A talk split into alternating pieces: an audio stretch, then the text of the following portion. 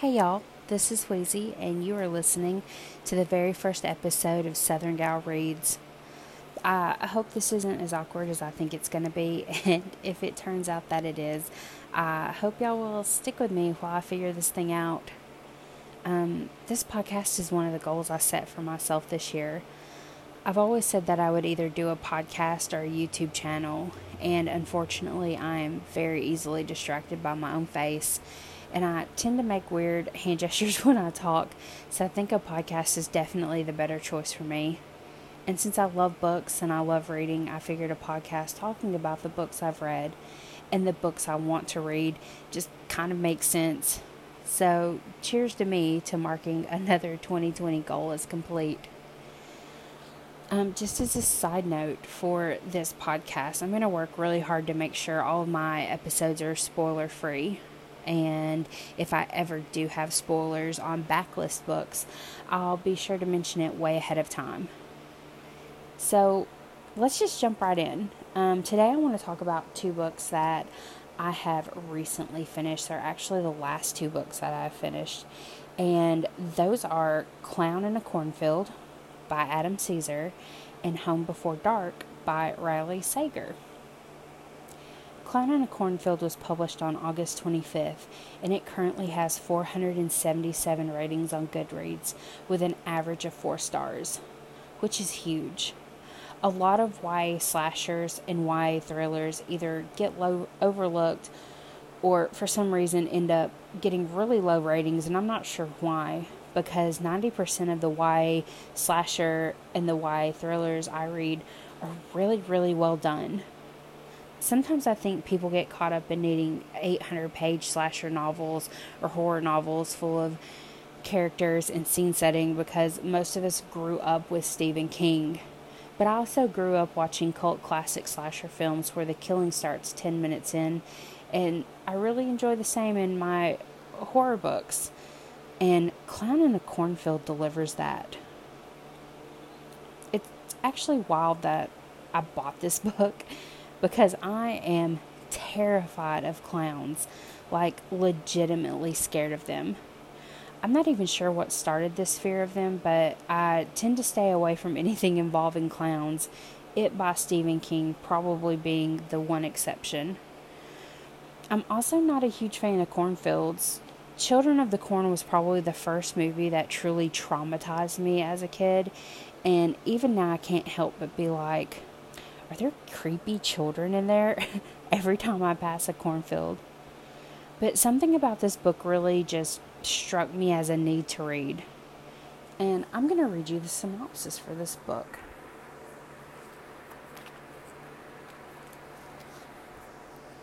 Quinn Maybrook just wants to make it to graduation.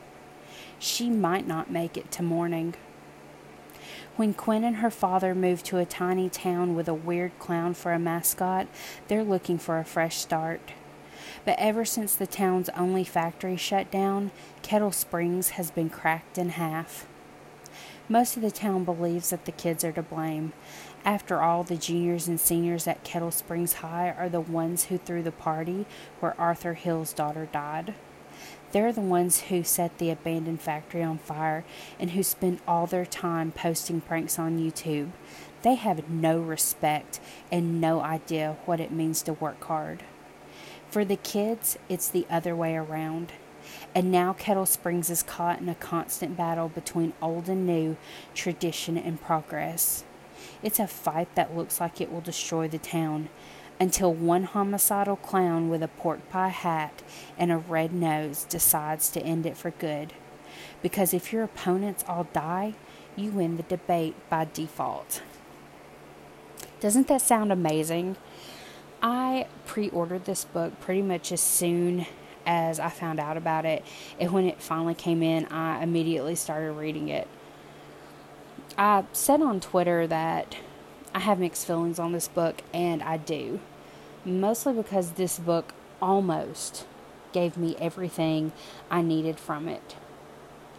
If you've followed me any amount of time on Twitter or on my other social media accounts, you know that I absolutely love There's Someone Inside Your House by Stephanie Perkins. Like, that book is the perfect YA slasher to me, and I'll definitely talk more about that book in another episode, so I don't want to gush too much about it right now. But I went in with really high hopes that Clown in a Cornfield was going to be like, there's someone inside your house for me. And it almost was. It almost was. Clown in a Cornfield has excellent writing, it has fast paced action, and even though the reveal of who is behind the killings is more in the middle and not at the end, and even though you can pretty much guess all of the little twists, it's written in a way that makes you want to see how we get to that point, regardless of the fact that the twists were easy enough to guess.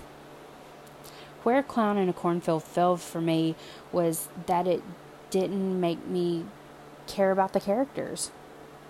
When you have a cast of characters that you're about to put through the ringer that you want me to care if they live or die, you have to make me invested in them at the very beginning. And that just did not happen in this book. I think Adam tried to make Quinn relatable by giving us this backstory of how her mom was an addict and how her dad just packed them up and moved them away from the only home she's ever known. But Quinn herself seemed really apathetic towards her own situation in life, so there wasn't any emotional connection for me. And then you have all these other characters that are introduced, and we know nothing about them, so I definitely didn't care what happened to them. But even though that connection was lacking, I still really enjoyed the plot of the book and I still gave it three stars.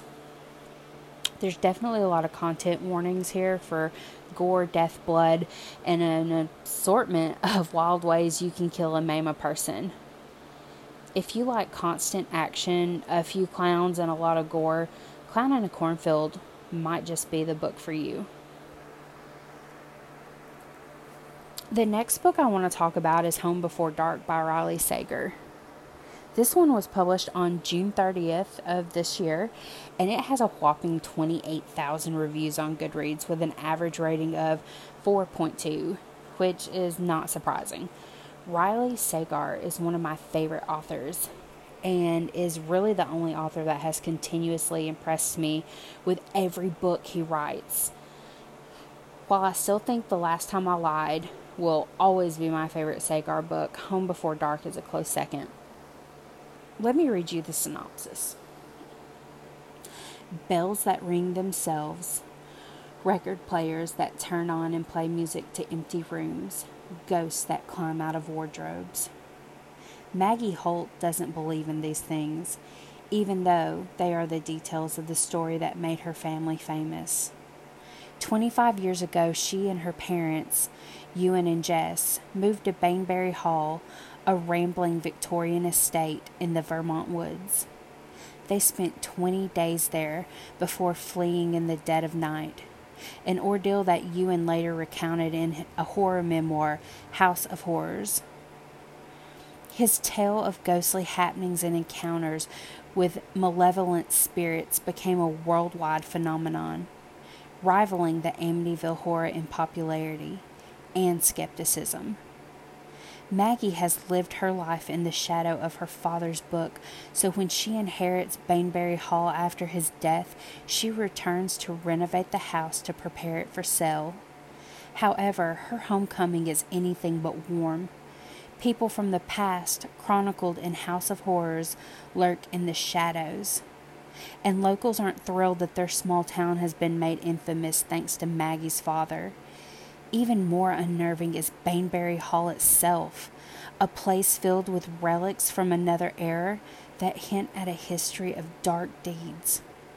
As Maggie experiences strange occurrences straight out of Ewan's book, she starts to wonder if what he wrote was more fact than fiction.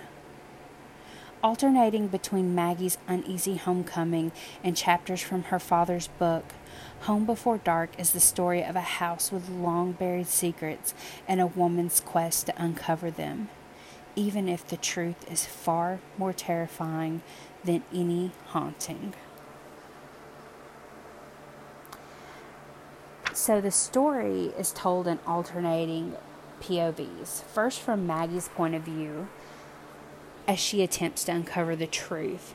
And then from excerpts from her father's book, um, Sager has a really great talent for misdirection, and even though even though I kind of knew what was coming in one aspect, the ending still kind of thrown me off. Um, he, I don't, I don't know how to describe Riley Sager's talent, and the fact that a lot of his characters are like, I don't remember this part of my life, which is very believable here because Maggie was just five when um, she spent the 20 days in Baneberry Hall with her family. Um, I'm always struck by how Sager's books give off a very distinct movie vibe, especially his last two books. Lock Every Door was so much like Rosemary's Baby, and Home Before Dark really reminds me of Netflix's The Haunting of Hill House. Just the vibes and the haunted house where the family just upped and abandoned it, but the father kept the house because of the secrets. And I, I don't say that to be like, oh, it's bad and he's kind of ripping off the vibe of these cult classic works because it's definitely not what I mean. I love that each book has this vibe of something I previously enjoyed, but that Riley takes it and makes it his own and goes in a different direction than what I thought he would. And the book itself is damn near perfect. His writing is flawless, as usual. The pacing of the book is impeccable, and he made me care about Quinn and her family and all of the people who were affected by his book and by the things that happened in that house. Um, there are content warnings for this one too um, death, suicide, blood snakes, and mild descriptions of corpses if you like books with a little supernatural, a little murder, and a few ceiling snakes, Home Before Dark might be the book for you. And that's it for my first episode. I hope you enjoyed listening to me ramble, and I really appreciate um, you listening in and being here with me. So until next time, bye.